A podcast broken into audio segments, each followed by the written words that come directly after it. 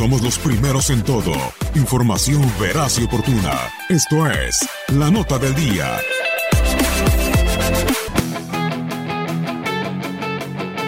Esta es la actividad de los mexicanos en Europa de este fin de semana. Raúl Jiménez fue clave una vez más para los Wolves, esta vez anotando un penal al minuto 97 y le dio el empate a su equipo frente al Burnley. El Porto del Tecatito Corona ganó el Clásico Nacional como visita 2 a 0 frente al Benfica. Corona jugó los 90 minutos en una nueva posición como lateral derecho.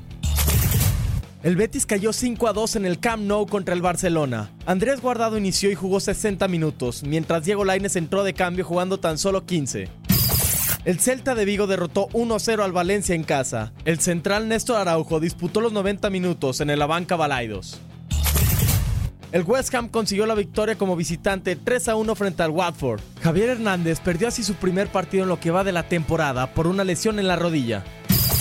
El debut de Héctor Herrera se sigue postergando, pues el Atlético de Madrid venció a Leganés en calidad de visitante 1 a 0. El Napoli comenzó con el pie derecho la Serie A, ganando 4 a 3 frente a la Fiorentina. Irving Lozano continúa realizando trámites para jugar en Italia. Diego Reyes deja el viejo continente para convertirse en jugador de los Tigres. El equipo universitario anunció el fichaje este domingo por redes sociales. Para tu DN Radio, Luis Fernando Bracamontes.